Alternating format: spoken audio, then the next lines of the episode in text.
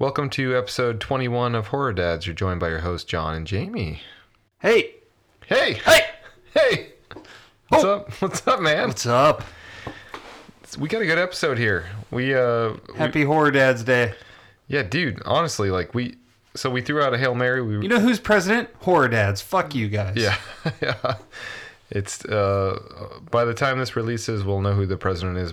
But we threw out a Hail Mary to the folks over at Creepy Company in Chicago and heard back from them, and we synced up with them. So we uh, we inter- interviewed Jason with Creepy Company, and this is an amazing episode. We talk about uh, Chicago-based horror films because they're a Chicago-based company, and this is a really fun one. So Yeah, John and I just kind of stepped in some shit with this podcast in general and the people we get to interview. Yeah. And uh, Jason is no exception. Like, we, as we're talking to him, we're kind of like, this Who- is he who- just our friend? who are we? Yeah. Why are we able to ask you questions?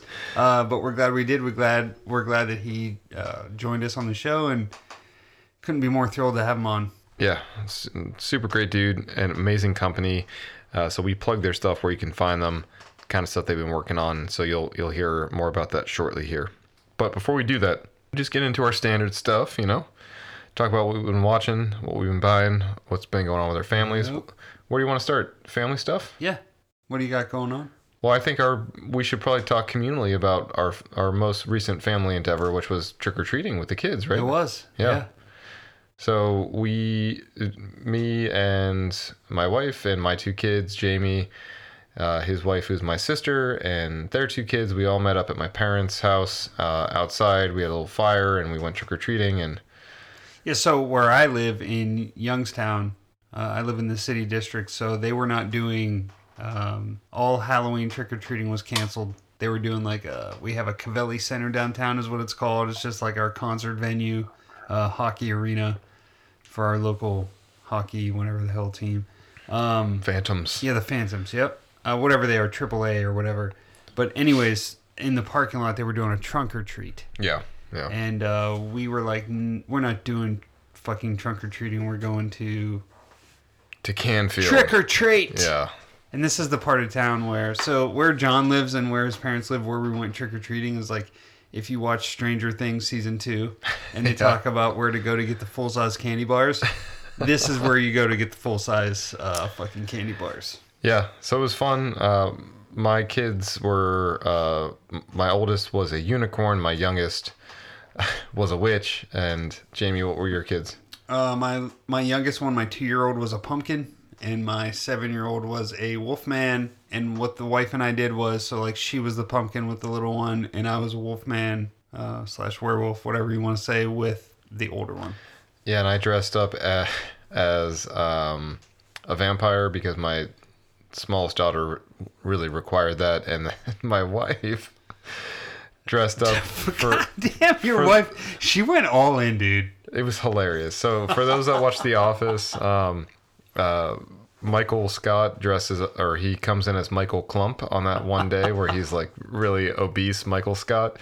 So we took a. It's funny. We took a. And he has a, a very prominent goatee on that episode. So we took a wine cork that you burn the bottom of to char a little Oh, bit. is that what you did? You did that And that's. Yeah. that's how we made her goatee. and she put one of my suits on. We put a, a pillow in her stomach, and she looked hilarious. It was really it really was. She was saying that she got some dirty looks from passersby. well because she was walking around, and she's socially awkward to begin with, but she wouldn't say shit to like the family, so she would No, be no, walking no. behind us and be like, "Is that your fat?" Hey, who's that Yeah. creepy fat uncle that you have with you? But we had a lot of fun. It was a good time. my two year old. So he asked her what she was, Yeah, and she said, "I'm just a fat guy." So the whole time he was like, "You're just a big fat guy." saying it just like very it, direct. Yeah. But yeah, we, we had a ton of fun and we all dressed up. We uh, had a bunch of beers. We got a bunch of candy. We ate a bunch of pizza. It was fun. So Oh, it was a great time. we had a fire But what you just great. described was any typical like Friday night when we all get together. Like had a bunch of beers, drank a, uh, ate a bunch of candy, ate some pizza. Like walked around the walked around the neighborhood in costume. Yeah, that's us. yeah. What have you been watching, buddy? Oh, so dude, I've been watching some good ones. So um All right. So first of all, I owe you directly an apology For what? because on this show, multiple times, and in just in life in general, I have given you so much shit for liking the movie The Village. Right? Okay. I've given you a lot of shit about this movie. you know what? yeah? I'm, I'm smirking right Yeah. now, you fuck. what do you have to say? because every time that I like talk shit on you about it, you're always like, I mean, it is what it is. I, I like the movie. I don't know what to tell you.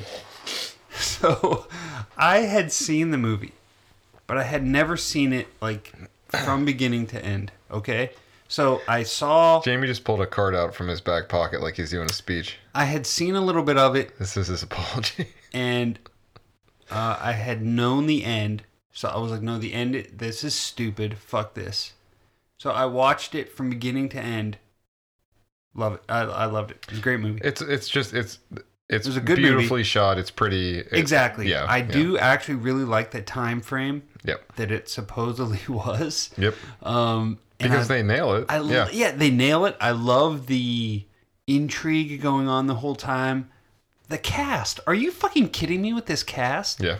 No, it's good. Joaquin Phoenix, Sigourney Weaver, like uh, the fucking dude from uh, whatever, everything that Leonardo DiCaprio movie, Kings of uh, New York, Gangs of New York, the King- gangs, Kings the of Leon? yeah, King, yeah, exactly. Um, but dude, fucking Good. everything about that movie I ended up loving. What what else have you been Um, watching? American Werewolf in London. I, I just watched that the other day too. What? Yeah, yeah, I did. 'Cause it was on uh, HBO, I think. Oh, you, so you watch it like on TV?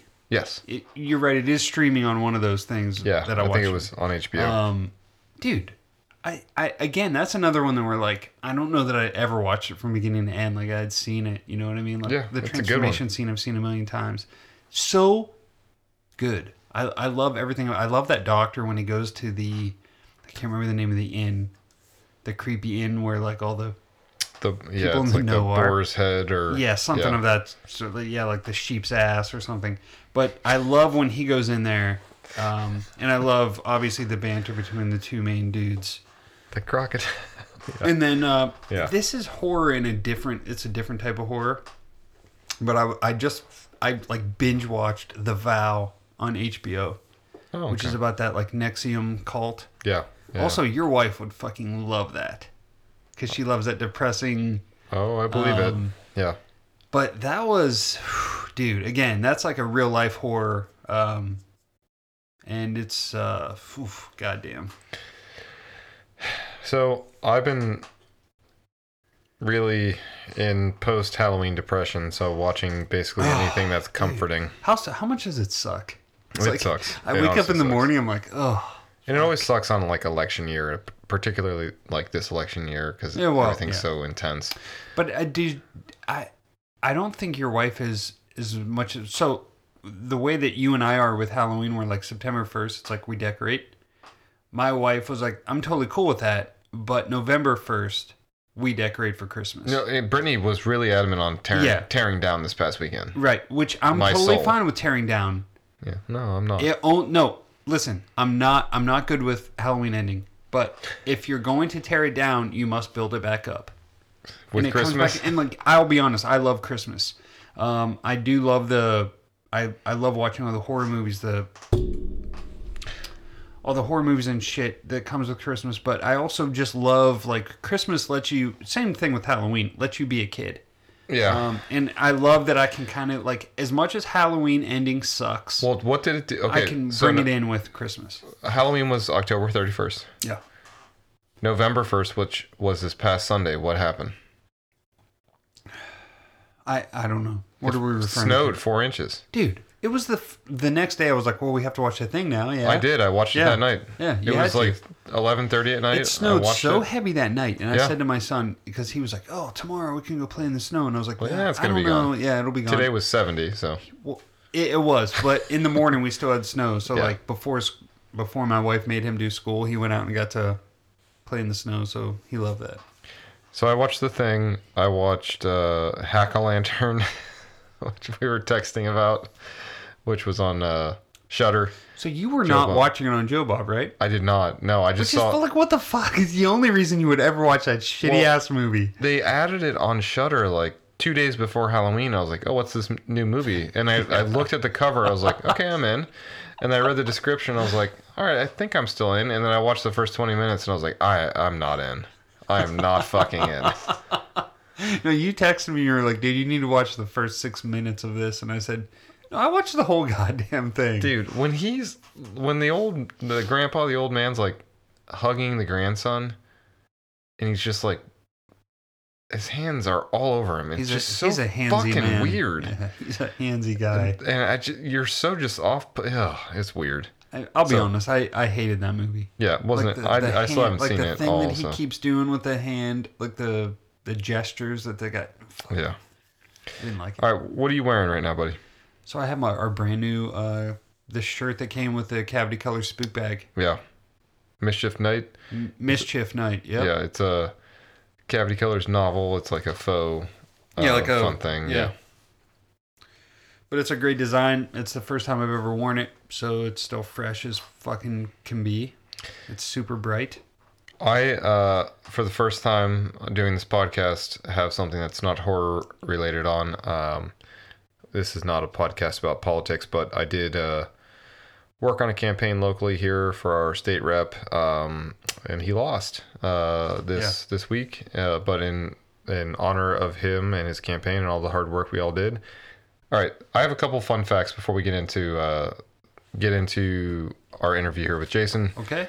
uh, about the city of Chicago. So Jamie and I both lived in Chicago together. We've talked about that a ton on this podcast. Uh, so we're gonna get into the city of Chicago, but there are a handful of places in the city that are supposedly haunted. Do you want to hear about some of them? Let's do it. Okay. First being the Museum of Science and Industry. It supposedly has a very ominous presence about it. They have a lot of artifacts in there that carry some um, mysterious weight to them, which is interesting. Uh, the John Hancock Center on Michigan Avenue, uh, Poltergeist 3, had some scenes there. Uh, there's a supposed uh, mystique to that place as well. Uh, Prairie Avenue down on south side by Soldier Field um, has a lot of mystery around like a little residential area that exists there. Uh, the famous Marshall Fields, his son died down in that area. So there's been a lot of uh, commentary about seeing some ghosts in that space. Marina City. So if you're downtown and you're looking across uh, the waterways and they're like those honeycomb, like uh, like they actually look like corn cobs. Those two, I think they might be parking decks or or buildings, but there have been many strange deaths associated with those um, areas. So that's another Chicago-based place, and the Tonic Room downtown uh, used to be a brothel and an Irish mob hangout. Huh. Uh, there's like supposedly this like downstairs, down in the basement, uh, bar and uh, an area that people. It's still open to this day. People have a lot to say about stuff they've seen down there.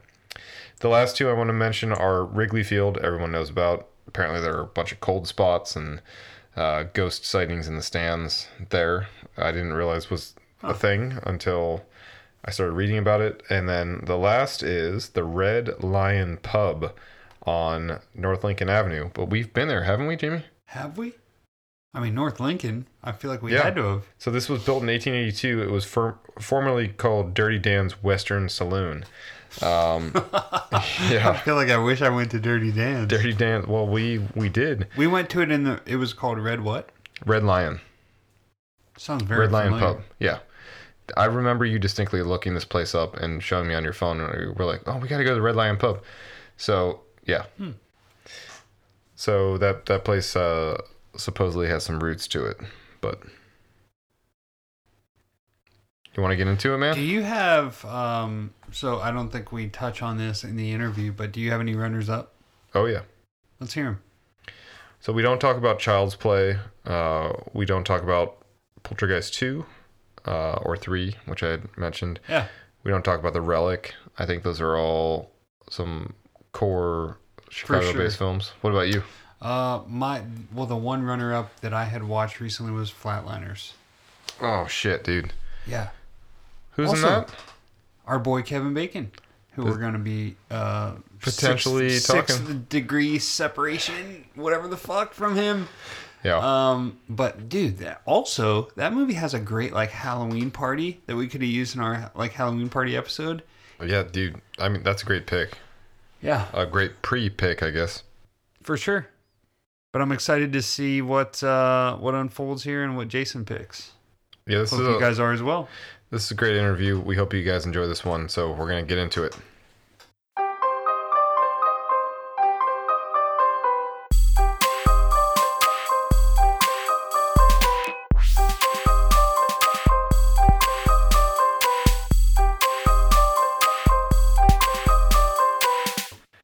Welcome to episode 21 of Horror Dads. We are thrilled to be joined today uh, by J- Jason Deichler with a Creepy Company based out of Chicago. He is the inventory and customer support specialist with Creepy Company. Jason, welcome.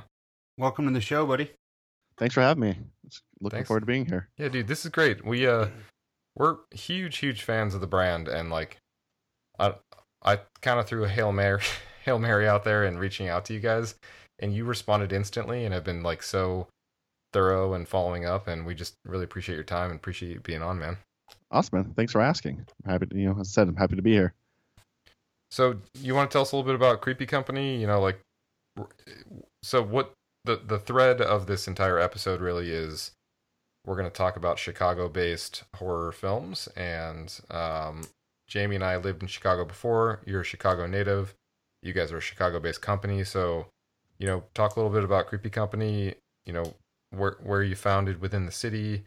Um, you know, what's the aim of the organization, and just talk a little bit about the brand. For sure. Yeah. So uh, Creepy Co was founded here in Chicago in um, 2015. Uh, it was a, a co-team, uh, Kelly and Sue's. Um, they they started it out of their their apartment basically, and uh, they just made a pin. I think the first pin was a Divine pin, you know, Divine from uh, you know John Waters films, and then the second pin actually was the Chompers pin, which is now our official trademark logo, and uh, we've been doing uh, creepy whimsy things ever since 2015. Um, I was brought on around middle of 2015 to help pack orders. So I was like a part-time sort of just one or two days a week help, and here I am, uh, some five years later as a full-time employee, and I've Yeah. done just about every single job at Creepy Co, other than being Nice. a designer. Yeah, it's part of the startup culture and and process. But you guys, I mean, I, I don't know. We we're huge fans of everything that you do. I'm You have one of the rugs. yeah, I'm standing on it right now. I've got the uh, horror uh, sticker rug. Nice, thank you. Um, We're we're just we're big fans of the brand, and and, and you guys kind of like hover around. On occasion, you'll do direct reference to certain either like characters or film franchises, but for the most part, you kind of like reference the culture of creepiness or reference the Yeah, environment, which is so interesting and neat and fun. yeah, we're we're definitely I mean, as we we do love certain properties and certain things, but we kind of just love the overall embracing. You know, creepiness doesn't have to be necessarily a bad thing, but we just love embracing the idea of creepiness and pop culture and that sort of stuff. Just kind of comes together, so it works out really really well. What do you guys um what goes what kind of process goes into determining what you're going to do as far as, you know, different themes, um type of product you're going to put out, you know, the your Yeah. different uh the movie, you know, the movies you're going to focus on. So yeah, it's um, well when we when we, we first started out, we you know we did a lot more bootleg stuff, and then uh, kind of not really a downside, but one of the with with growth comes more eyes on your company. So doing bootleg things become a little more risky and harder to do when companies start sending you cease and desist and that kind of stuff. Yeah, so we have sure. to we have to kind of uh, broker into uh, partnerships and licensing. So that kind of help dictates some of the stuff we do now is what licenses we have or who we're working with. Um, so that's you know that that mm-hmm. comes with being bigger, so to speak. But as far as products and ideas, we whenever before this whole COVID thing came around, when we were hanging out in the office, we'd all would just you know spitball, write things down, and we had to you know had to kind of a Charlie Day map on the wall, a bunch of strings going all around, and you know just we just write things down and just think of crazy Charlie ideas. Day in the mailroom. Exactly. we just think of crazy things like that and just kind of map it out and see if we can make it possible. Like you know, we we just launched that uh Leatherface pillow that's been been kicked around for like about a year or so in development. So I'm glad to see it finally come into into fruition. Yeah, and that looks amazing. Uh, So, Thank how you. frequently would do you guys, or I guess pre-COVID, or now you may do them virtually, but like, how often do you have those strategy strategy sessions on like, hey, let's uh figure out our roster or our our wish wish Yeah. list? And be- before, you know, we were always in the office, so it was, you know, it was like a weekly basis. It's still a weekly basis now. We just we do it like one day a week on a a, a Zoom call is the has become the new norm. So yeah, we we just meet up, uh, you know, once or once or twice a week on a Zoom call and just kind of collaborate. And what what part of the city are you guys in? Oh yeah, we're uh, we're up north, so we're in. Uh, we started out in, in uh, uptown. Now we're a little further north. We're closer to Loyola now. We had to move to a slightly bigger space. Yeah, dude, I, I, I- I know we talked about this a little on the pre-call, but when my wife and I first moved to Chicago, we we lived in the uptown area, um, and are super familiar. Like we're we were definitely North Siders. We, uh, uh, Jamie and I actually, he and my sister and my wife and I all lived in a place up on the northwest side in Lincoln Square, and we're we were definitely Team North Side, um, for for the time that we were there, and Yeah, I slept on your couch for a little bit there in Uptown. Yeah, when you first got the, Yeah. your first job there, yeah. I remember it was like I moved I moved there for like my first time ever in a big city. Um and I was sleeping on your couch and then it was like I moved there. We arrived at like one AM. I had like my Yeah. backpack of goods. You remember it was snowing so it was snowing bad. like a motherfucker. Oh, and yeah. then uh, the next day you were like, All right, so you just hop on that train and then it should take you to like where you and I, I was like a little like a twelve year old kid going on the school It's like, bus I, for the pre- first I time. preloaded I- a, a I don't know where to you. go. Yeah, and John was like, It'll be all right, buddy. yeah, you'll get there. And a lot of the films you picked here, Jason, actually, I, I have the L written down like four or five times on my notes, and Yeah, it's definitely a character. it is. No, it's it most certainly is, yeah. yeah, it certainly is.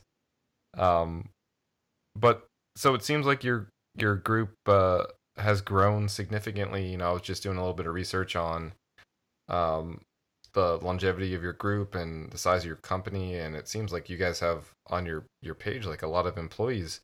Um, so yes. you you talked a little bit about some week weekly or bi-weekly meetings, but like how collaborative is your design process? Like if you're watching uh you know the Scream TV sh- series at three o'clock in the morning, and you do you text a designer and say like, "Hey, it'd be awesome if uh, we had a floating head in a hot tub," or like, So yeah, it's actually pretty crazy. So um, uh, being uh, uh, you know, everything's on the internet now, so to speak. Uh, we have we have we have an employee in Vietnam uh, who lives in Vietnam. We have an uh, an employee in Australia.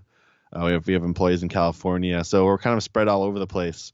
So uh, if you hop into our like our company chat thing, there will almost always be somebody online you can talk to, depending on the hour of the night or the morning. amazing.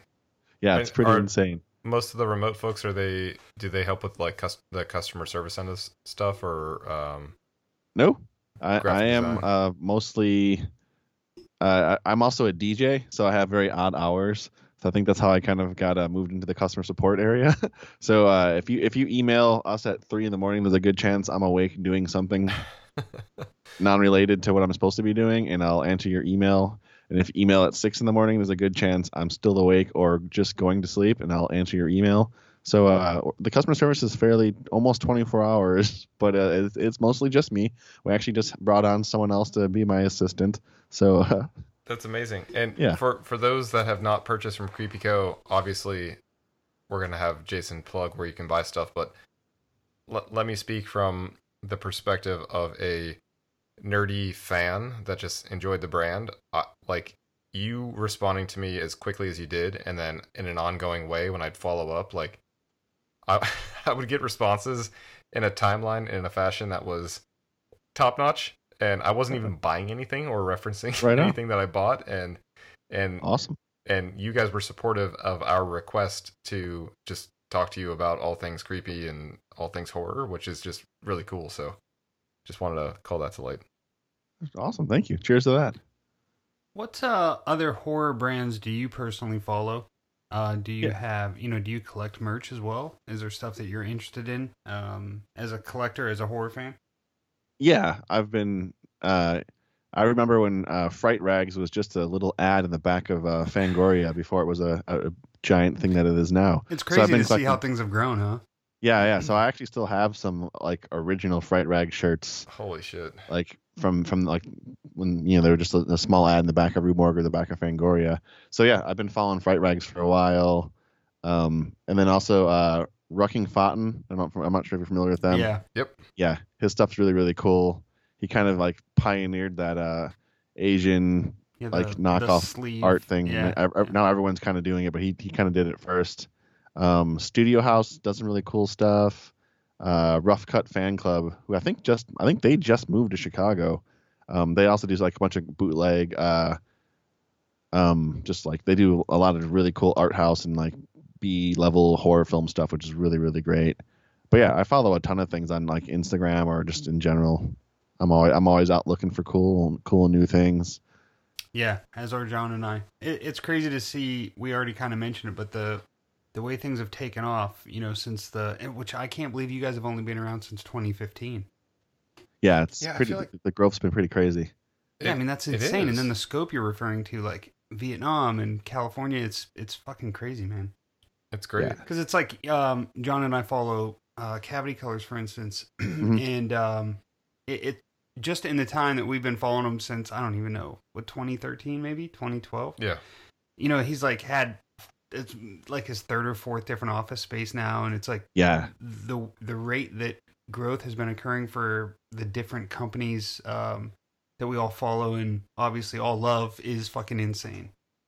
yeah. I think as a horror fan and just you know that- just genre fan in general, like you know, there hasn't always been like you'd see a one or two T-shirts here and there, but those never like an you know like we, we made a, a freaking uh, Leatherface pillow like Yeah, that- right. that's something that that never existed before until recently. So And there's there's- a there's- demand for it. You know? yeah, there's a That's demand so for it, and uh, people are kind of stepping up to supply that demand. yeah. I think that's one of those things where um, the demand's always kind of been there, but people didn't even know that they wanted the Leatherface pillow until they saw it. You know, it just kind of took somebody making that. Like, I wonder if somebody somebody would use this Freddy uh, Krueger toothbrush Mhm. or comb. Yes, I would. Do you remember Yeah. those uh, wrestling figure pillows?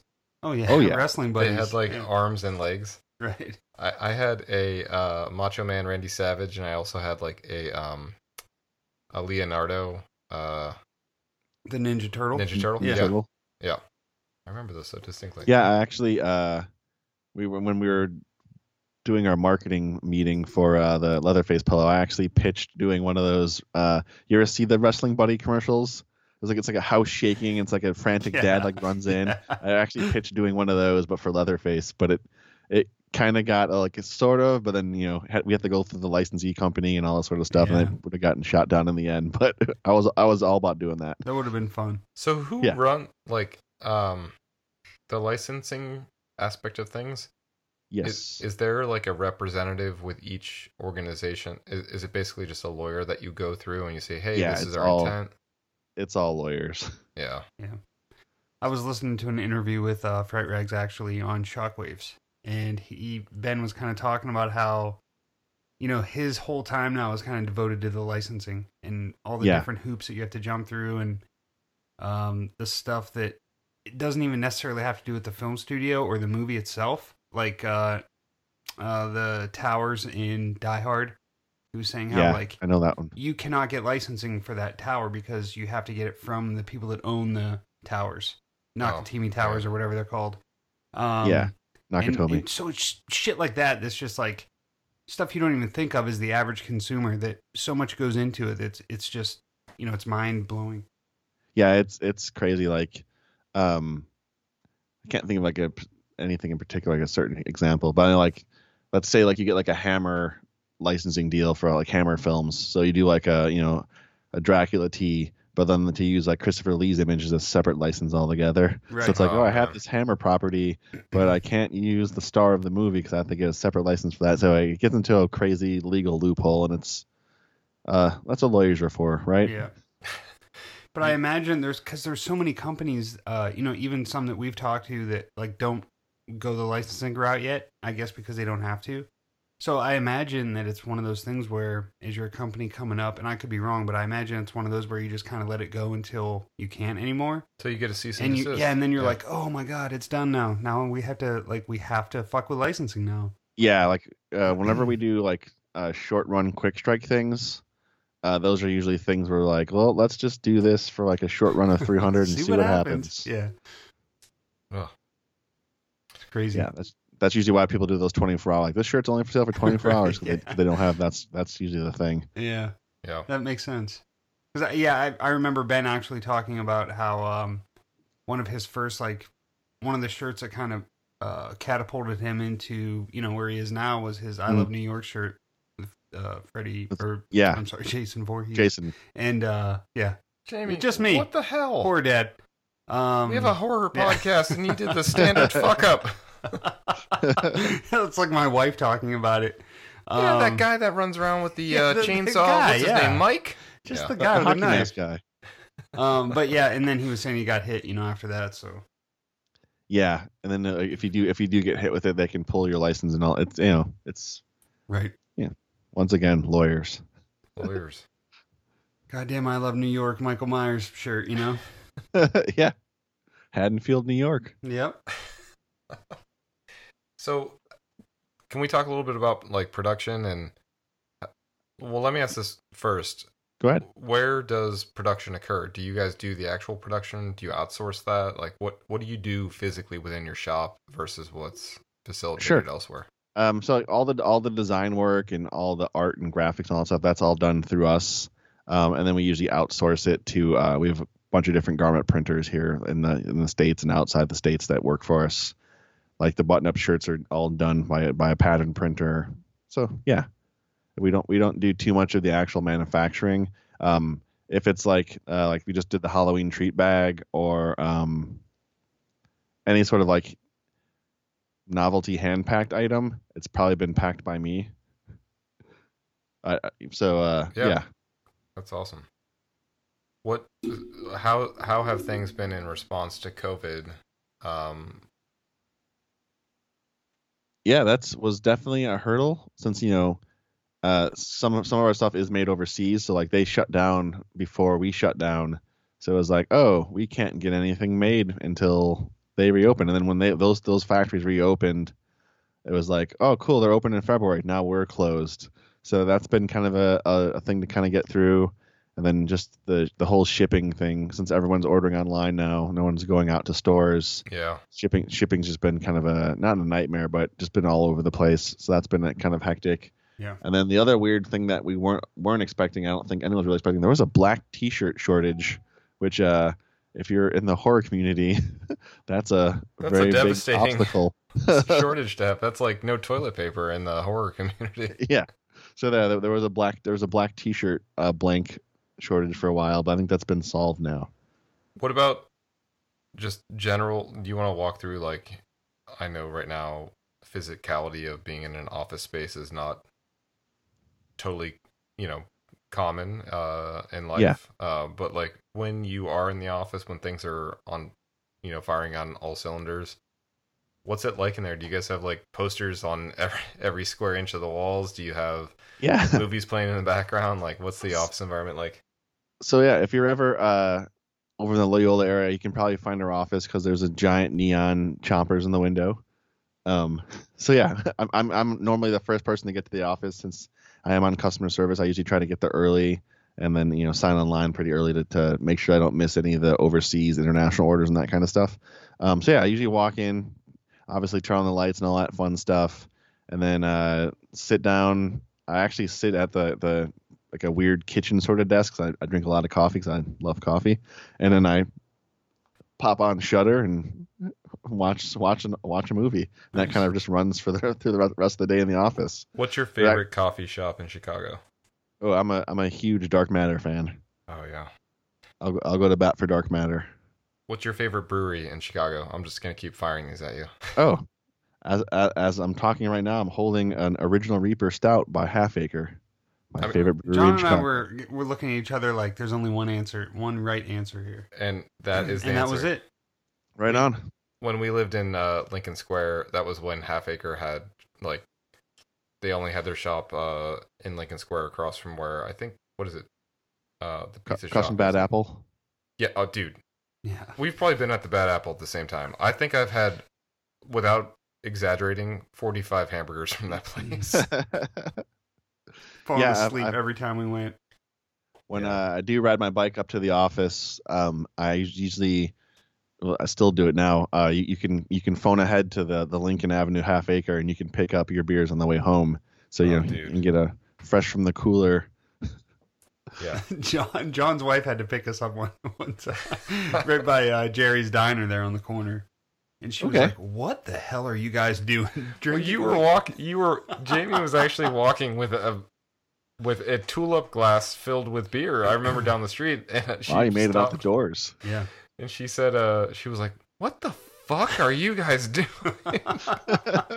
she was just driving home from work, totally unaware that. oh God! well, well, I've, I've definitely been uh, a drunken zombie at the Lincoln Square Oktoberfest myself, so Mhm. I can oh, vouch for that. Love, just love that Good area. times. Yep. Do you guys do conventions a lot? Are there certain ones you guys hit? Are there ones you hit Yeah. every year? Or? back when uh, you know conventions were a thing, uh, we we always do C2E2 here in Chicago. That's always like a definite one that we always do. Um, and then outside of the Chicago, uh, we've done San Diego, San Diego Comic Con a couple times, um, Designer Con. Uh, we were supposed to do uh, one of the like Monster Palooza or one of those ones, but COVID kind of nixed that whole plan. Oh yeah, and then we also do uh, Flashback Weekend here in Chicago. We usually- almost always been at that one too, which is which is always great to do. That's just fun to see like flashback. More we're gonna have Chicago people and great guests.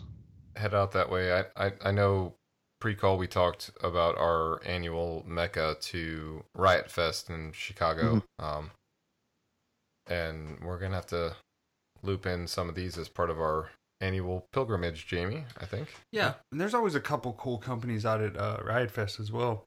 Yeah. Like London 1888 is always there. hmm Yeah. and it's then, always you like our horror haven that we hit. We're Yeah. always like, uh, like we love the environment, but there's always like, where's the horror stuff? Yeah. There's always like London 1888 there. Yeah, yeah. That's definitely London's. That's their their jam for sure. They're definitely that. Yeah, Riot Riot Fest is. I used to live um like two blocks back when it used to be in Humboldt Park. I lived like two blocks away, and that year that Slayer played, I was like, I literally have Slayer playing in my living room. It's how loud it is. It was amazing. I was gonna say, was it amazing or was it like, shut it off? By that I- I was- I time, was- I was Sunday very, night very at 9 p.m. Yeah. You're like, Get I'm the pretty fuck sure the rest of the neighbors were not into it, but I was very much into Yeah. it. yeah, Riot Fest is great, man. We loved Yeah. Humboldt Park. we're going to talk about some very localized Chicago based films, but being based in the city, you know, are there local, you know, you talked about coffee shops, we've talked about breweries. Are there Yeah. local, like, theaters or is there are is there anything community based that you guys are like really embedded in or that you have a presence in or like Yeah. what's, what's that look like for you Um, so uh, I'm a I'm a big movie. Obviously, we're all big movie fans. Um, so yeah, music the Music Box here in Chicago is kind of our oh yeah our go go to theater. So we we've partnered with them for a bunch of events as Creepy Co. Like we just did the uh, music music box of horrors, which is usually a 24 hour film festival, but this this year because of COVID, they uh, opened up a drive a drive in and they uh, did 31 days of Halloween. So they had like you know single features and double features for all 31 days of Halloween of October. So we, we partnered up with that, which was was a lot of fun to, to to do that. But yeah, just music box for sure is someone we love working with and doing things and just seeing movies there in general. That's one thing I wish we took more advantage of, John. yeah when we is were the there local theaters. Yeah. Yeah. it's like we just didn't really, we never really dabbled in where we live now in Youngstown, Ohio.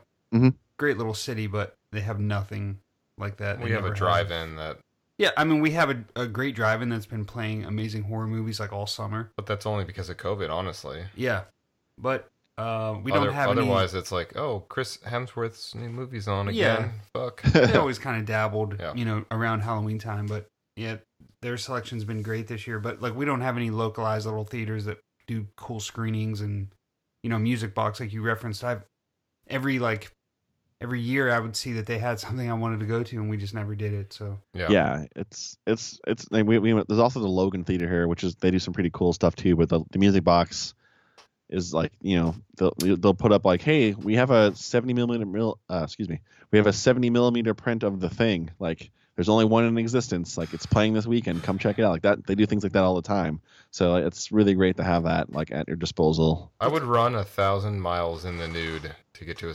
70 millimeter screening of the, the thing. And was It that was- you it- that was telling us about the Flatliners screening you went to? Yeah, they did Yeah. a, a screening of Flatliners in 35 millimeter, and uh, one of the two of the extras who have like bit parts in it still live in Chicago, and they just randomly came and like spoke afterwards. I love that. Yeah, shit Yeah. like that is so cool that we've never gotten to experience. Yeah, that's really cool. Yeah, Yeah, I think my weirdest, most fun, other than the Werner Herzog at the Music Box, that was pretty awesome.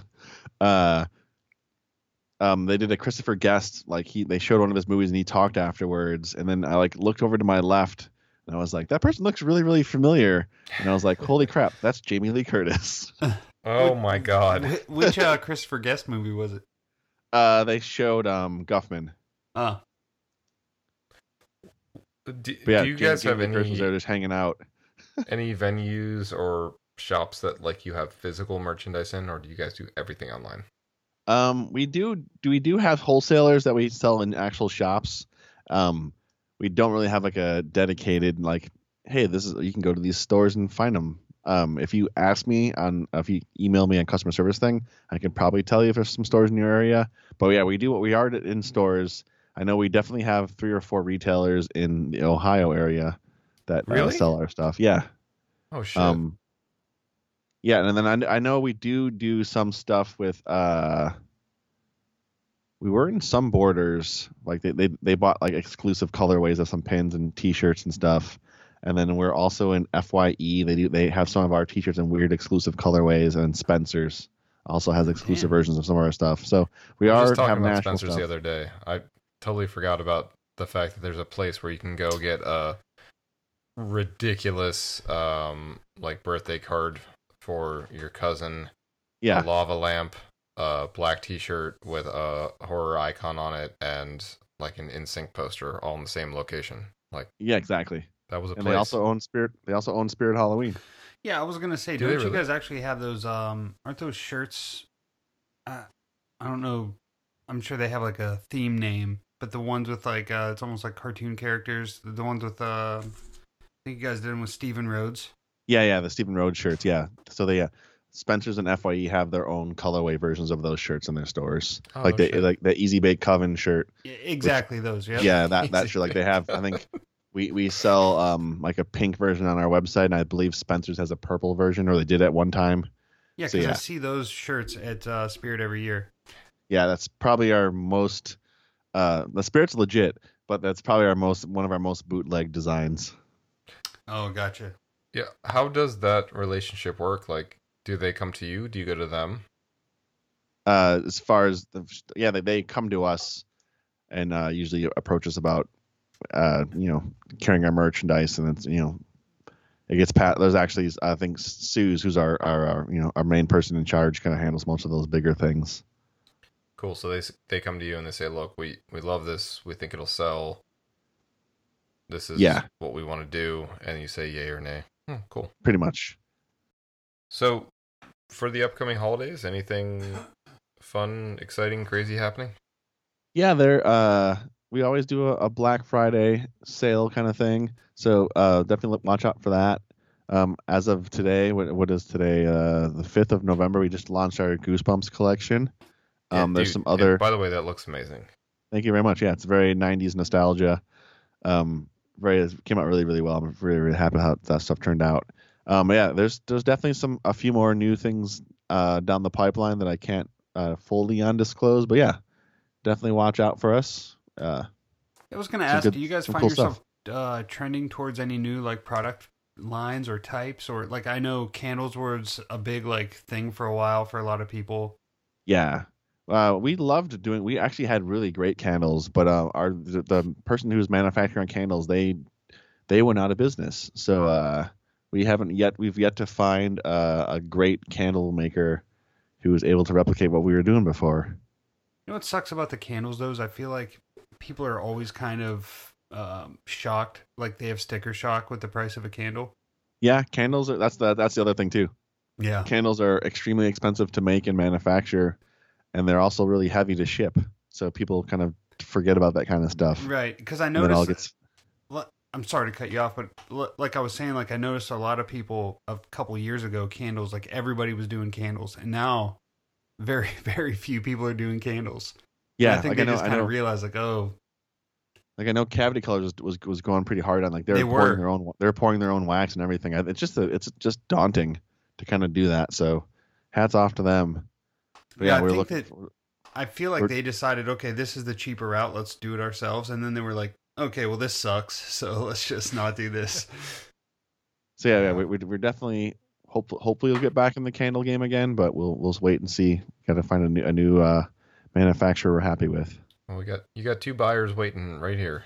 Right on, right on. I mean, if I, if I'm going to spend 25 or 30 bucks on a Yankee candle, I'll Yeah, spend like- 40 on one that has a a, a photo of a, s- And- uh, one of my favorite horror icons. Yeah, an awesome yeah. design or something, yeah. Right. It's like- And- Awesome. And then, like Even if- Cavity Colors used to do these descriptions of the scent. It was like, imagine crunching the leaves beneath your feet Yeah. while a witchy wind blows on your nose, and you're like, God damn it, I'll buy it right now. Yeah, they're very JP Peterman. yeah, for sure. That's hilarious. What about just plugging your stuff, man? Yeah, like where Yeah. where So- where can we find Creepy Company? you How can do you people can get your stuff? yeah we're uh we're creepy company on the socials so you know instagram backslash creepy company blah blah blah, you know twitter all that sort of stuff or just go to creepycompany.com you can find all of our wares and a picture of me and you- you can download that and put on your dartboard whatever you want to do shoot me an email Cool, cool, cool. Do we want to hop into some films here? i would i would love to hop into some films I'm ready if you are. All right. So, what's our focus here, Jamie?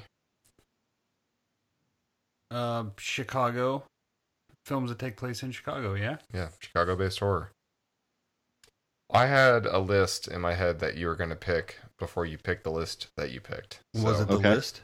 No, it was not, and I'm really glad that you picked the list that you did because two of these films I was not all that familiar with. So, awesome like I knew of them, but I just wasn't familiar to the point where we, you know, it was wouldn't be one that I would pick. So, Do you um, want to tell us what you thought he was going to pick? Um, And No. why you thought this? well, no, we'll probably hit that in the intro, I guess. okay, but, all right. Fair enough. But uh, all right. So our first one. Let's go to 1992. Yeah, no, I love these picks, by the way, Jason. thank you thank you these, these are goodies. it was hard narrowing it down to, to three Yeah, I, I bet. Yeah, it's always like, tell me the three kids you like best of Yeah. the ten you have, and everyone's like, great, that's fucking. Thank you for that task. Um, but so the first one, 1992, Candyman, written by Clive Barker, directed by Bernard Rose. Have you ever heard of Candyman? If you look in the mirror, you say his name five times. In cities everywhere, Candyman. they whisper his name. Right. Candyman. It's just a story. Candyman. Yeah, it's definitely. Um, I'm gonna call it a Chicago classic. It's Yeah, It's got- yeah. everything you'd think about '90s Chicago happening in it. of the ones that you provided, this was one of the ones I would have picked if it were me being Mhm. tasked tasked with this. But uh, this is starring Virginia Madsen, uh, Xander Berkeley, Tony Todd is such a presence. That Yeah, guy is he's- just he's great. It's phenomenal. Yeah, in anything. Yep. He truly is. Um, all right, I'm gonna give a brief synopsis, and then Jason, I really want to hear your thoughts on this film in general, from high level and granular, however you want to talk about it. But Okay. the general synopsis per IMDb is that the Candyman, who's a murderous soul with a hook for a hand, he's uh, accidentally summoned to reality by a skeptic graduate student uh, who's researching the myth of the monster. So, uh, when did you first see this, man? Uh, I definitely saw it. I didn't. I don't think I saw it in the theater, but I definitely saw it on video. Probably shortly after it was released. You know, a blockbuster rental or whatever. Um, yeah, I I immediately fell in love with it when I first saw it. It just you know, a a it's Chicago, b it's just a really well made film altogether, and it's generally scary, so it, it works for me on all the levels. Yeah. How, uh, if you don't mind me asking, how how old are you? I'm 42. You're 42. You I look am like 42. you're 32, man. I'll take it. I'll take Yeah. it. Yeah. So you So- were, um, yeah. So you were like theater age when this came out. Yeah, So- probably probably probably just slightly too young, but yeah, yeah, Yeah. right around there. But um, yeah, and like Theater you know, age. I was like, what growing- does that mean? That means old, old he's enough to old see enough to in the be, he's old enough to Yeah. be in theater. it was it was it was 92, so I could have bought a ticket for some other PG movie and snuck into this. Beauty and the Beast, also Yeah. 92. That's also 92. but yeah, I mean, it's got you know, I grew, growing up in Chicago, you, you know, you always heard about Cabrini Green, so you know the the the locations are real. It's just a very genuine Chicago movie. Yeah, it really is. And what's funny is when um, so I when we moved to Chicago, I um, was working right next door to Cabrini Green, and my first day, like John took me to work my first day, and um, he was like giving me the goddamn history of Cabrini Green, and I was like, dude, I I don't even know what this is, and he was like, you know, Candyman, and I was like, well, yeah, I know Candyman. And he was like, well, the whole movie takes place essentially at this Cabrini Green, which is this place that you work next to now, that's like rundown projects, and I was like, god damn. Yeah. Well, by that Shot time, on, yeah, it shot on location. had been mostly decimated. Yeah, and it's all- condos. yeah. yeah, and by this point, like Well, still part of it was still standing when I was I- working there. Yeah, I think the area is the West Loop. West Loop. That's Yeah. exactly Yeah, that, that, Yeah. that sounds that sounds like a good name for it now. Yeah, Now it's a Target. yeah. River North. Like part of that is considered River North. But the way Yeah. you get into the Target is like there's a bathroom and you crawl through the mirror. uh, that's the I- the mirror vanity. I actually can tell you from experience if you go into the mirror aisle and say Candyman into the mirrors there, they don't think it's very funny. uh, they, they they don't find it humorous. no. Sir, think stop it. it. Sir, stop. Well, you know, so I've I've found out um, in doing some research for this episode that the that aspect of the movie, well, not the being in the mirror and, and saying Candyman, Yeah. Candyman, but the aspect of the entryway to like the lair of of Candyman being behind the the mirror vanity uh, in the apartment Yes. um, that was conjured up because locally in Chicago, there was a murder that occurred where someone was, I guess, sleeping in their apartment and someone came in through that very same means. Oh, really? Like, a, yeah. Holy a shit. crawl space murder kind of thing? Damn. It was like, oh, Wow. they, I don't know if they were like a construction worker or whatever was going on, but they could tell, like, okay, the neighboring unit, I could access it by removing this panel. Wow. Yeah. So that was like a real inspiration that occurred, which is terrifying. Wow. I did. I. I. I don't think I knew that part. That's crazy. And to be honest, it's terrifying n- enough when you say that any part of Candyman was based on some sort of reality. Like that's scary enough because that Yeah. movie is. you- You're right, man. That movie is legit fucking like scary. yeah. Like and the, it came out the- at a time when like you know movies were like not not silly but like there was always a you know a fun comedic aspect involved Oh, there's in nothing the, yeah, no, there is nothing cheery Yeah. and like lighthearted in this yeah. And I truly feel like this movie is about segregation and division and oh, for sure. socioeconomics and classism. And I- I, feel like the tones of that are so prominent throughout this entire film. And I feel like it it hits hard and it's relevant and it's done well. Um, Yeah.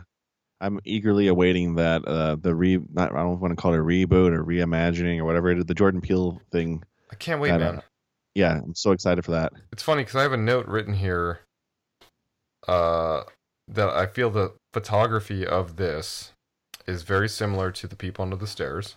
Mhm. And oddly enough, so Wes Craven did People Under the Stairs, the original.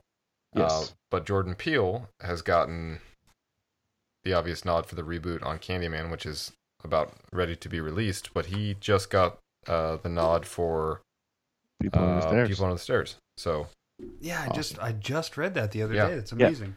and And I'm I- I super can't- excited for that. I can't think of the gal who's directing Candy Candyman, but uh, I'm looking forward to her, what she does with it.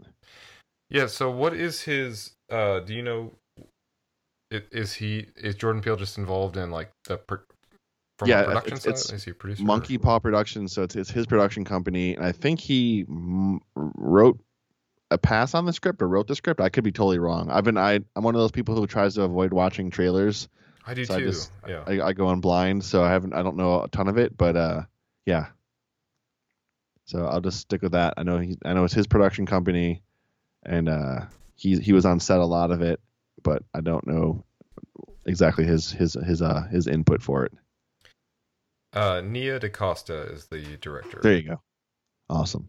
So she's she's American. Um, she's director screenwriter. She wrote and directed crime thriller film Little Woods, uh, winning the Nora Ephron Prize at the Tribeca Film Festival. Very cool. Yeah, she's Is- thir- she's thirty years old. She's two. That's years amazing. than me, Yeah. Good good good on her.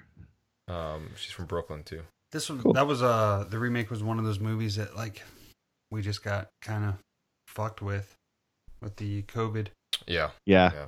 Halloween Kills. We were all looking so like I know everybody in the community was so looking forward to this this movie in particular. Like everyone was, you know, looking forward to Halloween Kills, but Candyman hits like you were saying it hits such like resonant tones with people that um I think it's just so memorable and people couldn't wait to see how it was And going to be especially done. this time, and you know Jordan Peele's involvement, with his like, name connected to it. his yeah. name Yeah. connected to it, and the impact he made with films like Get Out, like just Yep.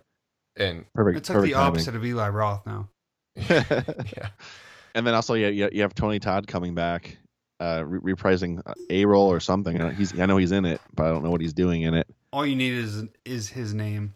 Yeah, my my dad is like not not into uh horror and he sends me articles from the New York Times me and Jamie from time to time because he knows we do Mhm. this and he just recently sent us something about Tony Todd he's like you know about this guy and that's that's like asking like you ever heard of Bigfoot like have you ever you ever heard of the Tooth Fairy and it's like no this guy is a staple in this entire genre yeah. this guy is the man Tony Todd is It's- so amazing Like I, I know him from definitely know from you know Candyman. He's on Holliston. He's on you know he's been in a ton of movies that I know like post Candyman. But like now I'm watching older movies. I'm like, oh hey, that's Tony Todd. Like I didn't Yeah. realize Yeah. he was in this movie. I always think of him now, like recently from Hatchet. Yeah, yeah. I love Mr. Zombie. Is that his character's name? Something. Reverend Zombie. yeah, something. yeah, I of the think it's Re- yeah. Re- Reverend Zombie. Uh, Like, I think the only um, person who's not coming back for the Candyman reboot is uh, I don't think John Glass is making a return for the score. yeah. Although the score is amazing, but he I, he always feels like he was duped into making it. I've been misled. So I was reading that Eddie Murphy was actually supposed to be the Tony Todd character, uh, but they couldn't afford him. I'm glad they couldn't afford. I don't afford even know him. what to say. I- I know. it's Well, insane. I feel like the idea of Eddie Murphy being that character is like a bobblehead version of Tony Todd. You know what I mean? It's like a- yeah, Uh, and I I love. I'm Eddie just Murphy. picturing the donkey from Shrek dude. I, Yeah, just it talking to these. You know what I just watched recently with uh, my oldest was Haunted Mansion. Dude, we watched this as well over That the, movie is so good, and he is hilarious in that movie. I love him. I It's- went, it's I went pretty to the actual haunted mansion for my first time last year. What did you think? It was pretty cool. It was Were you going awesome. the elevator and everything? Uh, no, that that uh, no, he did like the whatever the cart thing. You like getting the little wheelie cart and goes around the whole haunted house. Yeah, it was fun.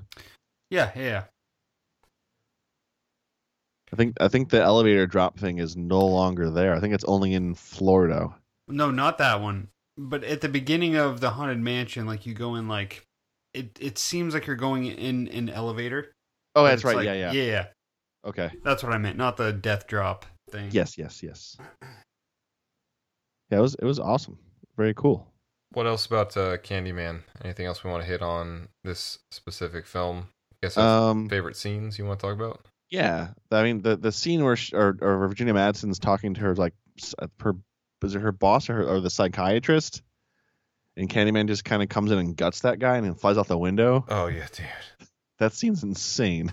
And then it, it clearly sets up like she's the crazy one. Yeah, yeah. Such a such a great scene, and it just you know it's, it's a good good plot point. and Just kind of sets it up for what's going to happen for the rest of the movie. But yet her her character, like the arc of her character is so uh dramatized and I feel like what they really victimize her obviously because she's meant or she's displayed to be the person that's that's crazy and uh, Mhm. I, I feel like that's the the majority of the intent of the film. Um Yeah, but I I think that she does such a, a good job in that that scene where they're she's near the public restroom when she gets beat up in the bathroom. Oh yeah, that's a great scene Oh, too. dude, that scene is so impactful for me as a viewer of this film. Like that's the one that sits with me, and I just that that one I've always carried. That one always messed with me. Do you have any Yeah, scenes, I'll- Jamie? That's good. Um, to be honest, one for me was always when they first go into Cabrini Green and they go through the graffiti, and The like, graffiti, that dude's yeah. mouth, and like she Yeah. like, goes through like that. Always to me is like that's like what I envision and think of when I think of Candyman. For some reason, is just like that scene. the the color the colors within Cabrini Green are so vibrant and intense. yeah, they really are. Yeah. Mhm. I, I, and I- it's so like oh man it's like depressing in there and scary and like it, it's all those emotions kind of in one where you're like you're uncertain you're also like you're uneasy and it's fuck the woman who lives in that one specific apartment though. uh, yeah yeah i know exactly Like yeah. that woman is a character from she's not, but like she is a character from People on the Stairs. You know what I mean? right yeah, like she, she- I can she- see that for sure. She has that same general presentation and, and demonstration. So that I feel like these movies, for me at least, have such a like intrinsic relationship. Yeah cabrini Yeah. green is such like it's a character you know itself Yeah. Yeah, I think Candyman and People Under the Stairs would be a, a great double feature. yeah that really would be Well, when Let's we get all it going, Music our- Box. Yeah, our drive, Yeah. our drive-in theater at Music Box. yeah I- I will, I will, uh, I'll pitch it next time I, I talk to Ryan at the Music Box. that'd be great Yeah, for sure. Um, what else on Candyman? You guys want to hit anything else before we head to our next film? Um, I got nothing else to say on Candyman other than if you haven't seen it, you're doing yourself a disservice. Definitely watch it. oh my Um, god yeah. Get in there. skip the second sequel. The third sequel is not the worst.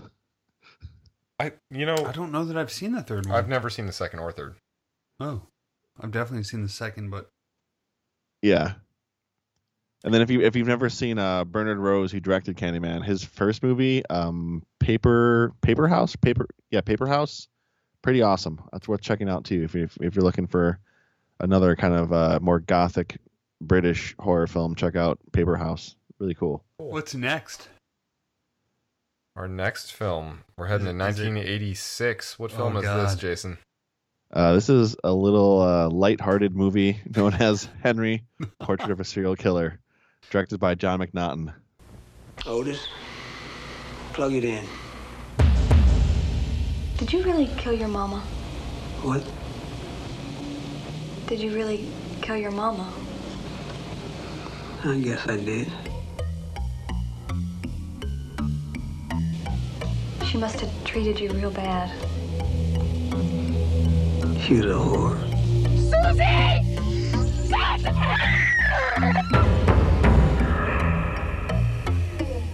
You used to dance naked? Sure, all the time around the house. Otis, Best little naked dancer you ever saw. you never.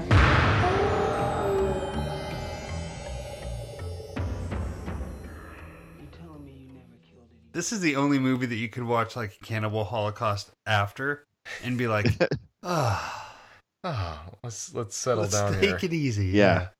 You get you get you know Michael Rooker's I believe his feature film debut in this one, and he uh just goes all in on it.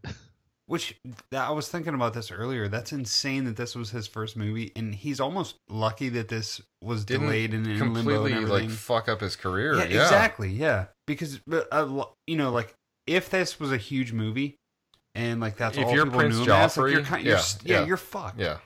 Yeah, it's definitely a, a hard role to to dig yourself out of. No doubt. It's it's intense, and like you know, it's a it's a slow burn of a movie. Like a ton of stuff happens, but nothing really happens. It's just like here's Yeah, a movie the, about the a, cold a- open and honestly so i had not seen this movie in its entirety until um so spoiler alert i of the three you selected candyman was the one that i was like okay this is a obvious one Yeah. and then this one and the next one were a little bit surprises for me so this this movie i had not seen in its entirety so like i actually sat down and watched it and i was like holy shit but yeah, it's rough. it starts with a cold open uh a dead woman who is like precariously positioned and you look and it's like okay this is clearly going to be about um uh you know like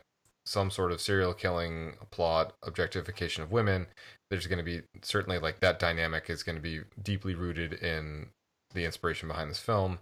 And like right off the bat you see that but then it immediately cuts to these like scenes of of suburban or not suburban but like north chicago where you get the the church and the bar and the diner and the street view and it it like brings you into like every town usa's version of chicago Mhm. and he's in the diner and he's like talking to that woman at the diner he says like oh you've got a really Beautiful smile. pretty oh yeah it's, and it's so creepy like the only thing that you've seen in this movie so far is the woman dead in the brush and then this dude eating and telling it's, this that, woman it's that juxtaposition they do between like him doing mundane activities and then showing like Yeah. the horrors that he's you know done. it's equivalent to like watching michael myers floss you know Yeah, I mean? exactly. Right, right, right. And then flashing to like the dead Yeah. people that.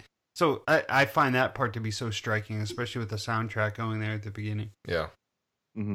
Yeah, that's the the thing with this movie too is like most serial killer films have like a police procedural to it. like someone's someone's pursuing them to capture them. This is just like, you're hey, here's right Henry Lee Lucas. This is his crimes, and there's nothing else to it. It's just like watch his terrible undoing. Yeah, there's no like there's there's nobody no has a police whiff of this procedural, yeah. happening. Yeah. um, there's no you- you're not getting any like backstories of the victims like you typically would. And Yeah. it's very like it like mundane is a word that comes to mind. It's just like the life of this dude who's just also a fucking psychopath. Yeah, him and him and Otis Toole, It's or whatever very his, oh, his- fucking Otis man. That's my least favorite. Least favorite. yeah, yeah, he's like Henry Otis is is obviously fucked character. up, but otis's teeth even you look at it you're like this fucking guy those teeth are hard to look at throughout. Yeah. They really are. and he's just a little shitbag Yeah. too. So for those that have not seen this movie, the IMDb IMDb yeah, Internet Movie Data Video IMDb uh, definition of this film is Henry, who's a drifter, commits a series of brutal murders, supposedly operating within impunity. So, I mean, that really sums up this film. Yeah, yeah, that's Very what it is. random acts of violence um but it's interwoven with like very deep personalization to why he like they they don't hold back on you wondering why he is the way he is they like really explore that concept Mhm. and you almost look at it and empathize and say like oh okay I, I understand why you might be messed up. And then he's doing these heinous things and you're like oh my god this what the hell like what am i i what am i digesting? What am i doing? Um You know, you know what I find kind of uh, weird, not weird, but interesting is that they almost kind of make you um, empathize or like almost like put you in the place of the of Otis's sister. Because she just arrives as you're arriving to the Yeah. movie essentially. You know what I mean? So you're kind of like in her shoes. And on their Uh, first where, like, interaction, you're like, "Oh, she's gonna get killed off in the next five minutes." And Yeah. then she's Mhm. like one of the like a major part of the film. Yeah, but Yeah, she's she like kinda the innocent, like you know, the part that kind of brings you back to center in that movie. Yeah, even though she's clearly fucked up in her own right. Uh, but like like I said, you're kind of riding with her on this one. Uh, but we get to see more than she does. We see like that really dirty shit. Uh, and just the way that the way that it unfolds is just like and like this probably takes place. What do you guys think downtown? A lot of like the killings and stuff. I yeah, he was all he was all over the place. Yeah, he really was. But like where they're picking up the the prostitutes and stuff, I assume would be downtown. So I I actually did some research on the filming Nice, perfect. locations. So most of them were in, in the downtown area. Um, a lot of them were were, were on Lower Wacker. Um, You could see they spent some time in the car, that car scene with Otis. Yeah, it's that trap they do. Yeah. Yep. When they do that turn where he goes, he's going like around the loop, like off an exit. You can tell. Yeah. and they like you're you're literally like watching just the car go through the the loop and it's funny because i don't know if anyone who's never lived in chicago kind of grabs a hold of that scene the way that like i did because it's like i i specifically know this feeling of going around this Yeah. like exit loop Yeah, Being in a, a, a it's funny it's one of those taxi things who's driving way too fast, and you're like, "What's happening? Yeah. We're going 407 miles an hour underground." i had 13 shots and seven beers an hour ago come on Yeah. Um, Uh, but yeah, it was little things like that that kind of place you into Chicago, and I was wondering if someone who has never like been to Chicago or uh, experienced that, like if it resonates with them or not, or if they're just like this is a boring, unnecessary scene. But it's one that I Mhm. kind of connected with. yeah. I think it's another one of those setting up Chicago as a character in the movie itself. Like it, it just adds that aspect to it completely. Yeah, absolutely. I guess some of this was shot up um, at the Northbrook Mall too. Huh? Um, so some uh, Jason, you're saying you're from just just outside there in the suburbs. So they Yeah. did a little suburb shooting as well. But most Yeah, I of it get- was downtown. you You said- said, John? You said Northbrook. Yes. That's a little, little. Yeah, it's a little, little ways from me. But yeah, that would that would be Huh. definitely burbs. I almost get like a 70s Chicago vibe from it, you know? It's funny. Like when I found out it was filmed in like 86 or whatever, it was like It feels like 86. Like, yeah, I thought for sure it was like 70s. It's so gritty and grimy. Well, in the sexual element too, like that's typically not my my thing. I'm not into that. This movie is not any, I don't know that it's any of our like thing, yeah. you know. No, it's it- very it- if it- uncomfortable. if it's- If it's your thing, uh, please get Yeah, checked out. please go away. please go away. it's like uh, the movie Maniac. I, I draw a lot of comparisons to the movie Maniac on this one. Yeah. I, I completely could agree. definitely see that for sure. which I also like. I like that movie Maniac, but it, it gives that same thing where it's like, am I fucked up for watching this? Like I own I this mean, on it- Blu-ray. Am I fucked up? with with Maniac though, at least it ends with like with like a some sort of redemption, if you can call that or whatever. Sure. Yeah. This just kind of like, all right, Henry's just gonna go on his way. Yeah. How about a scene from it that like what's your what's your scene, man? Uh man, there's so many scenes that stick out from this movie. There really are. Uh, probably uh when uh I keep saying Otis, but that's because it's based on the guy. The guy Right. Otis. The movie is, is Otis. Um, I mean, he gets the camcorder and like they're filming the family, That's mine. and like yeah, that's and they're like yeah, yeah, and they're like Dude. they're murdering the family, but like it's you're watching it on TV as they're being murdered in real. It's it's just a whole whole bunch of nuts. Dude, it is so like I can't even really describe the way you feel because after it's over and you're at, the whole time you're watching it, you're like, this is so fucking uncomfortable to watch, and then you realize that they're just sitting there rewatching it. Yeah, It's like, what the? You are so fucked. Oh man, It's very meta. because like when the kid, when the son walks in, is when you're really affected by it. It's like Oh, you know, definitely. you see the husband still alive, and he's like, his face is wrapped with something plastic or something, and you're like, well, that's very uncomfortable and unsettling. Like, I'd I'd hate to be that guy, but then the son walks in, and you're like, oh, dude, like when he gets, oh, fuck. I just hate I hate all this subject matter. It's so uncomfortable. yeah, it's a dirty, sticky film. Dude, dirty and sticky are like two it, that's a great. It great does way to have describe like an it, element yeah. of like uh, street trash to it almost. I feel like Yeah. a grittiness. Yeah. certainly, yeah. Jamie, do you have a specific scene? No, that was mine. The That was yours. the, the VHS. Uh, but also the the way that he lures, not lures, but the way that he gets Otis to come along with him, which didn't take much persuasion, um, but is essentially by him killing a prostitute while they're both in the car with prostitutes, and he just randomly kills one, and then Otis is like, "Okay, well, I guess this is like the thing now." Yeah. You Yeah. know, and it's like he just kind of like goes along with it. And it's like, what the fuck? That's what it took?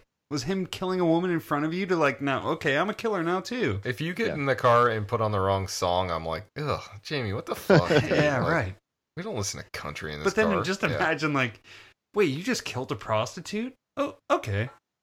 Ugh. Um, but then from there, then they go to the TV salesman, which is like slash the worst salesman I've ever seen slash selling in like what the f- what is this like how did they know to go here how does this guy Mhm. fucking like do business yeah. does he advertise you think this guy He must.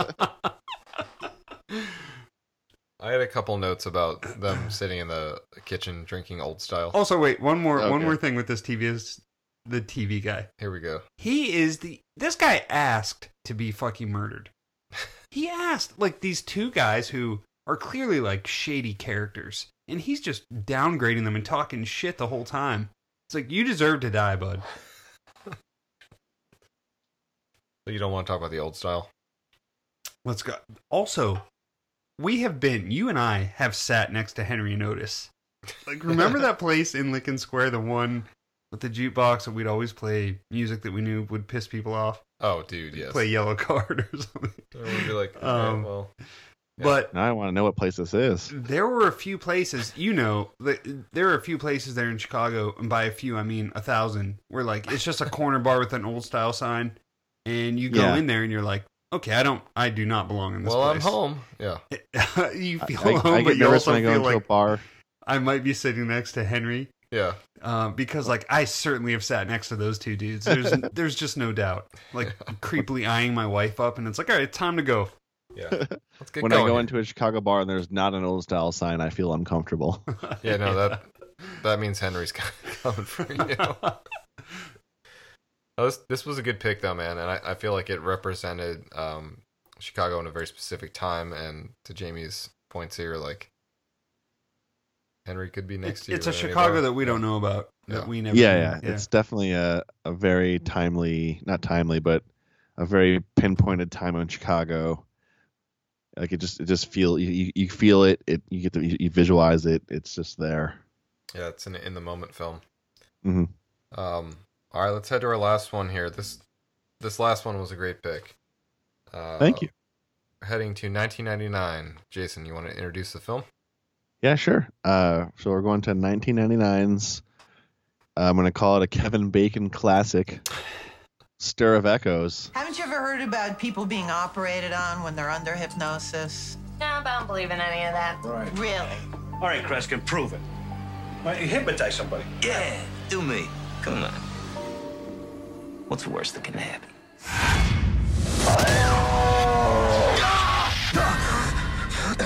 What the hell was that? Time to hit the sack. I love you. I'm, I'm, a, I'm a happy guy. He's a receiver now. He can't stop it. He can't slow it down. What do you know about that girl, Samantha Kozak? She ran away. What happened? I'm supposed to take. I want to talk to you. You're not yourself right now. This is the most important thing. uh, written uh, story by Richard Matheson, who you know wrote most of the Twilight Zone episodes. Um, yeah, it's directed by David Kopek, I believe is the director's name. Yeah, I think And, it's uh, uh, David Cope, and um, There you go. yeah, dude, th- this is a great movie. It is a Kevin Bacon classic. I remember this uh, What VHS Kevin, cover, what Kevin Bacon movie is not a classic? but I think what makes this movie such a classic is his like uh, his attempt at a Chicago like Midwestern accent because it's so dramatic in this. Yes, it is. Like he's when he's he's, arguing with going his like wife. 110 percent, and his he's, he's he's giving it his all in this role, which is why I really appreciate it. It's it's almost like he grew up in the woods of Minnesota. Like that's his accent. Um, but no, he I, I actually think he acts the shit out of this movie, and um, it's weird because I feel like this movie's very uh physical. Um, like Mhm. physicality is such a an element. Like Kevin Bacon's like he- his clothes are super tight, and his wife's like midriff is always showing, and like Yeah. I feel like skin and physicality is such like a uh, uh, presence of this film. Um, I haven't I hadn't seen this one since I was really really little, so rewatching through it, I was really like I was just so affixed to the TV as I was watching it, and this really um, it flipped the script on something I completely forgotten about. So this was a great great pick, and I'm I'm glad that you selected this so we could rewatch through it. Yeah, glad to reintroduce you to it. Yeah, I, I had rented it when it first came out, and I, I don't think I've watched it since.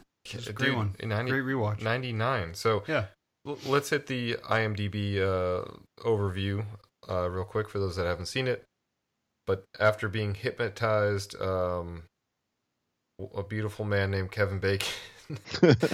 uh, he, so he's hypnotized by his sister-in-law, and he begins seeing these visions of a girl, uh, like a girl's ghost, and there's a mystery that kind of unfolds around her ghost, and it's associated to his home.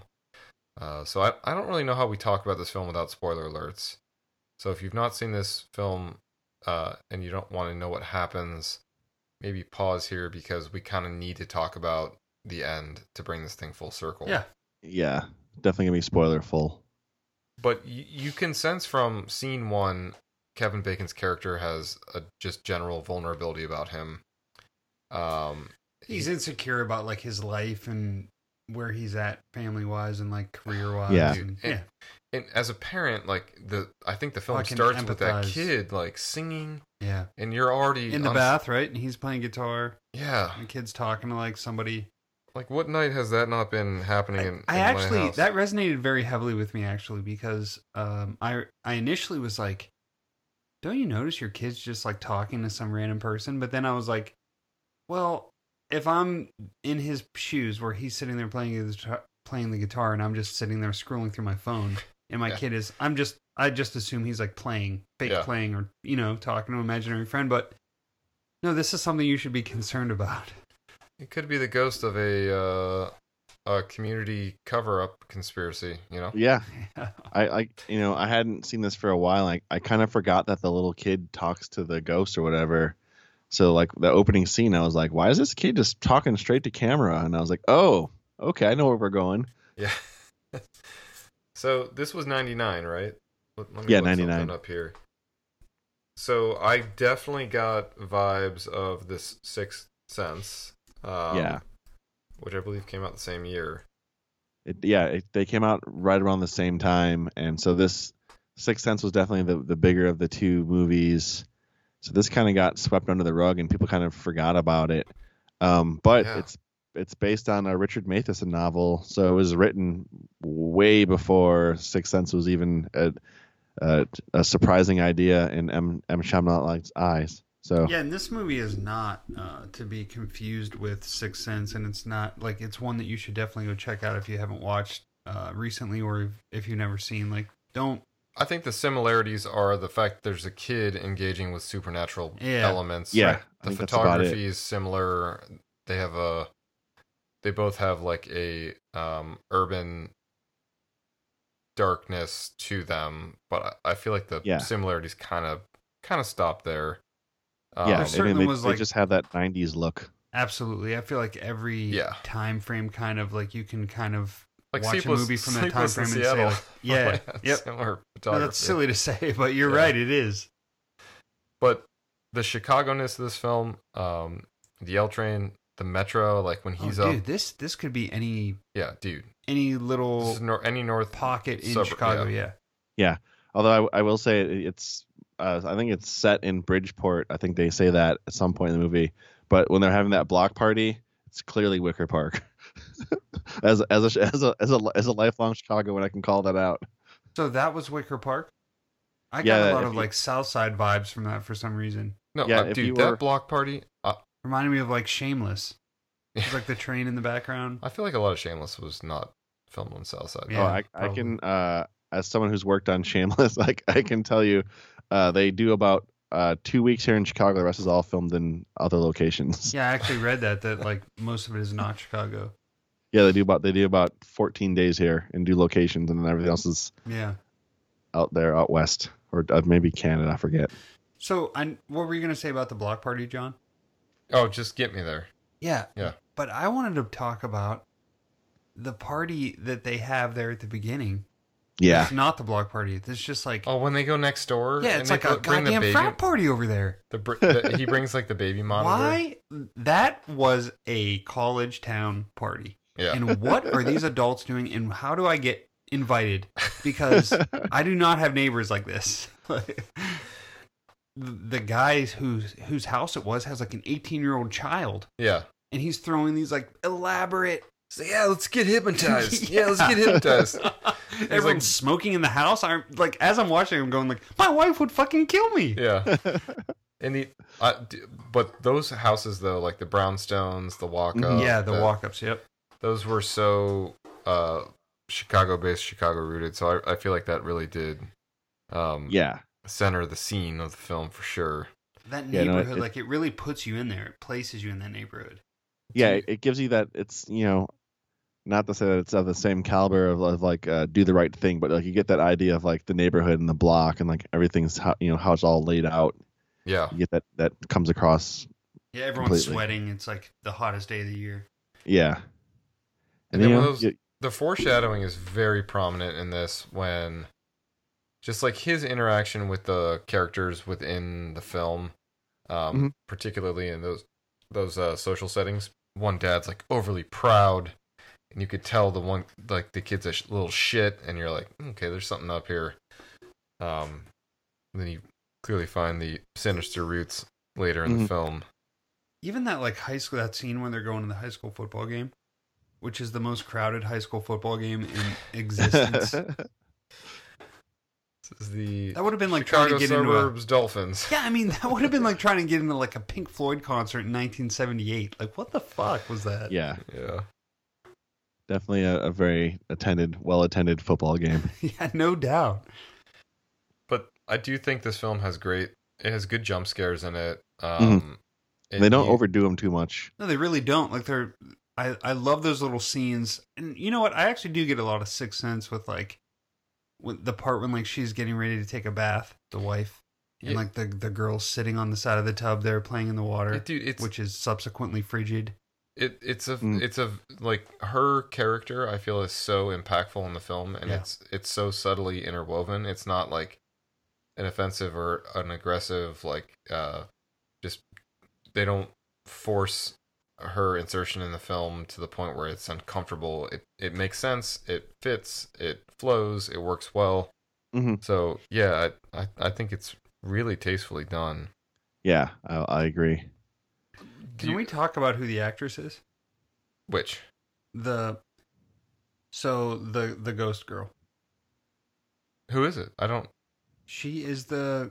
Um, Oh, here we go. I, I feel terrible because I don't have her name. this. Yeah, I'm doing this thing now. Is it? But It's she's- Kathryn Kathryn Erbe. No. I'll be honest with you. I, I don't know her name offhand. I'm going to look it up. It But is- She's the it is girl from Kathryn uh, Erbe. Urban Legends Part Two, Oh, is she? the second Urban Legends movie. She's She's she also the the main girl? yeah the main girl, No shit. the blonde girl. Yep, Final cut. correct. Final cut. Oh wow. That's her. I, I know her from uh, Oz, but okay. Oz the show. Yeah, the the TV show Oz. Urban Legend Oz. Wait, she was in Oz. Jamie was just talking about Oz to me. I think yesterday. I've We're talking about the same person, I think. I've talked about Oz more than most people do recently because I, I just watched the whole series like a few months ago. Maybe I'm maybe I'm talking maybe I'm thinking of Let's the, see, the yeah. his wife and his wife was yeah. okay, so I'm Kathryn confused. Erbe is actually the the mom Okay, of the movie, so she probably was in Oz. And I know she was her. on, she was on Oz. Really, I I just think of uh, Law and Order. She's on one of the Law and Orders. I don't even know yeah, which she one. is. That's that's all I think of when I see her. But I'm talking about Jennifer Morrison, Okay, who's Kathryn from like, Erbe was Once on- Upon a Time and shit. Kathryn Erbe was on 17 episodes of Oz. Yeah. Oh my god, I like I can't I can't place her in Oz. I'm embarrassed. And she's also in What About Bob? yeah, that's right. She isn't one about Bob. Did you watch all of Oz, Jason? Uh, I have seen all of Oz. So how about when um have you watched it recently? No, I have not watched it. Well, I was just going to mention years. I think it's like season 6 when Tom Atkins makes an appearance Yeah, and it's like, "Wait, what?" And it turns out he's like a super racist, like shitty ass dude, which sucks. Yeah, playing against his his his lovable self. Yeah, it's like I don't I don't want this Tom. It's not the version that I have conjured up of my knight in shining armor. I want the Tom Atkins who goes commando in his jeans. Oh, we talked way too long about that on two episodes ago. Um, you can So never is that talk a, too is that long a about- Halloween three reference? yes, Yes, it is. We did a whole episode on Halloween three. and how quickly he zips up his jeans with Fearlessly. undying Yeah. confidence.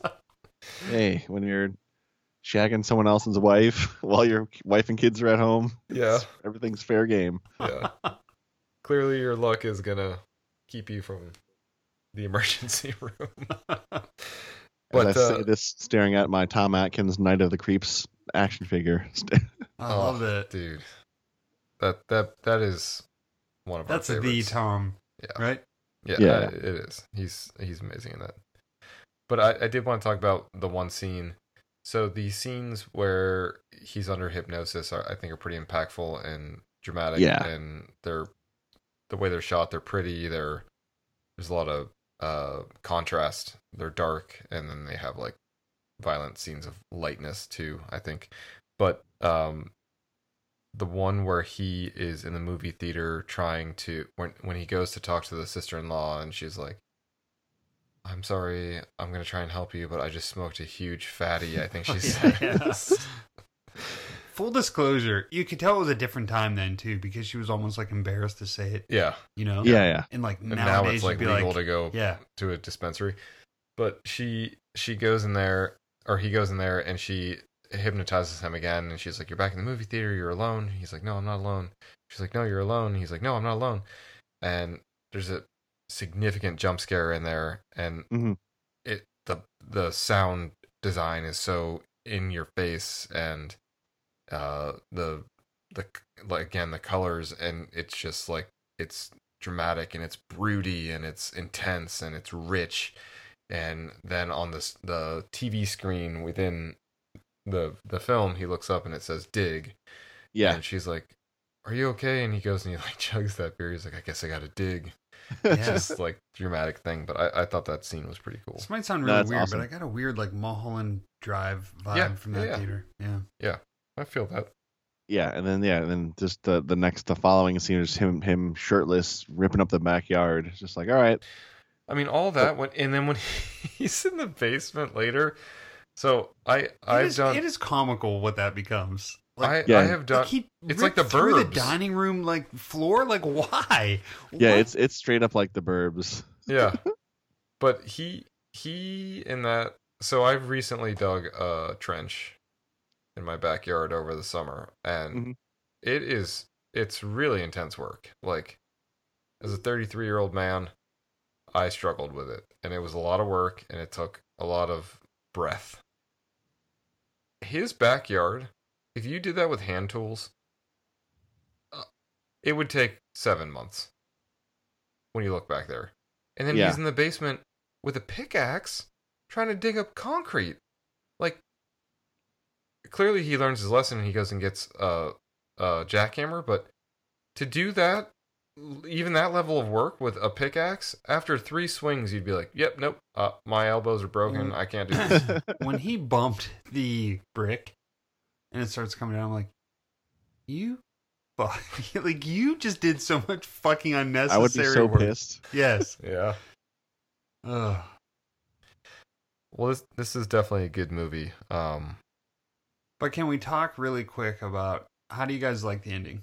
The way it's like everything's revealed, and do you like it? Too cheap? Nice payoff. It's it's a little too singy songy happy, but it's you know 1999, so that's kind of the the vibe for them. Yeah, for sure it is. Did you guys guess? Did you know?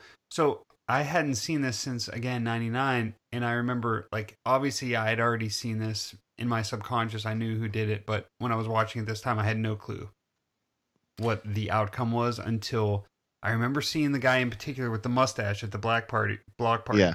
and I went like, "That guy's involved. I know it." I and they they oversell that yeah, yeah. because it's because of Kevin different Bacon's little camera like zoom in zooms and stuff they use different little things that are tells in my Mhm. mind and Kevin Bacon's like over enthusiasm during those scenes, and the way the one little shitbag keeps saying like the retard, and he's like, Yeah, "You yeah. fucking say it Yeah, again, yeah. I'm gonna tackle." you." Yeah, Yeah, it's like it's clear somebody here is involved. it's a plot yeah. point. Like Yeah. it's Yeah. it's a very obvious plot point. Yep. So yeah, but I, I I don't know. I I still No, I liked it. I dug it. Yeah, I just didn't know how you guys felt.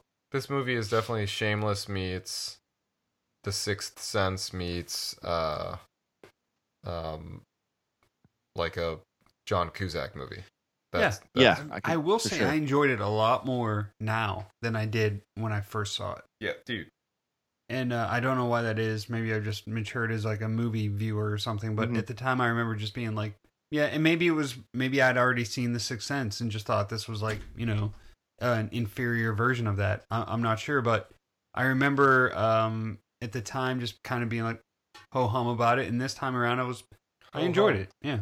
Yeah, yeah. Like Oh, I, I just rewatched it on Monday, and I was totally like, "Oh wow, this movie is way better than I remember it being," and it Yeah. totally kind of blew me away a little bit. Uh, We felt the same way. Well, Jason, this has been so fun, man. Thank you so much. We really appreciate your time. We love the brand. We love what you guys do. Uh, for those that have not uh, shopped at Creepy Company, go check out Creepy Co. Um, you know, Jason plugged where you can find find them uh, and and j- get your get yourself some creepy stuff. And I mean, they have everything. It's Yeah. amazing. Everything they have is amazing. And Jason, I have to. I, I'm like in awe of what you guys have done since 2015, man. Where you guys have like come from and gone. It's it's amazing. Thank you, thank you. Yeah, it's been it's been it's fun working there. It's fun watching us grow, and yeah, thanks for having me on the on the podcast. I really appreciate you guys reaching out and asking. Yeah, absolutely, man. And good luck with everything. And uh, we hope to see you guys build even an even bigger empire here as we go. Keep at it. Thank you. thanks, man.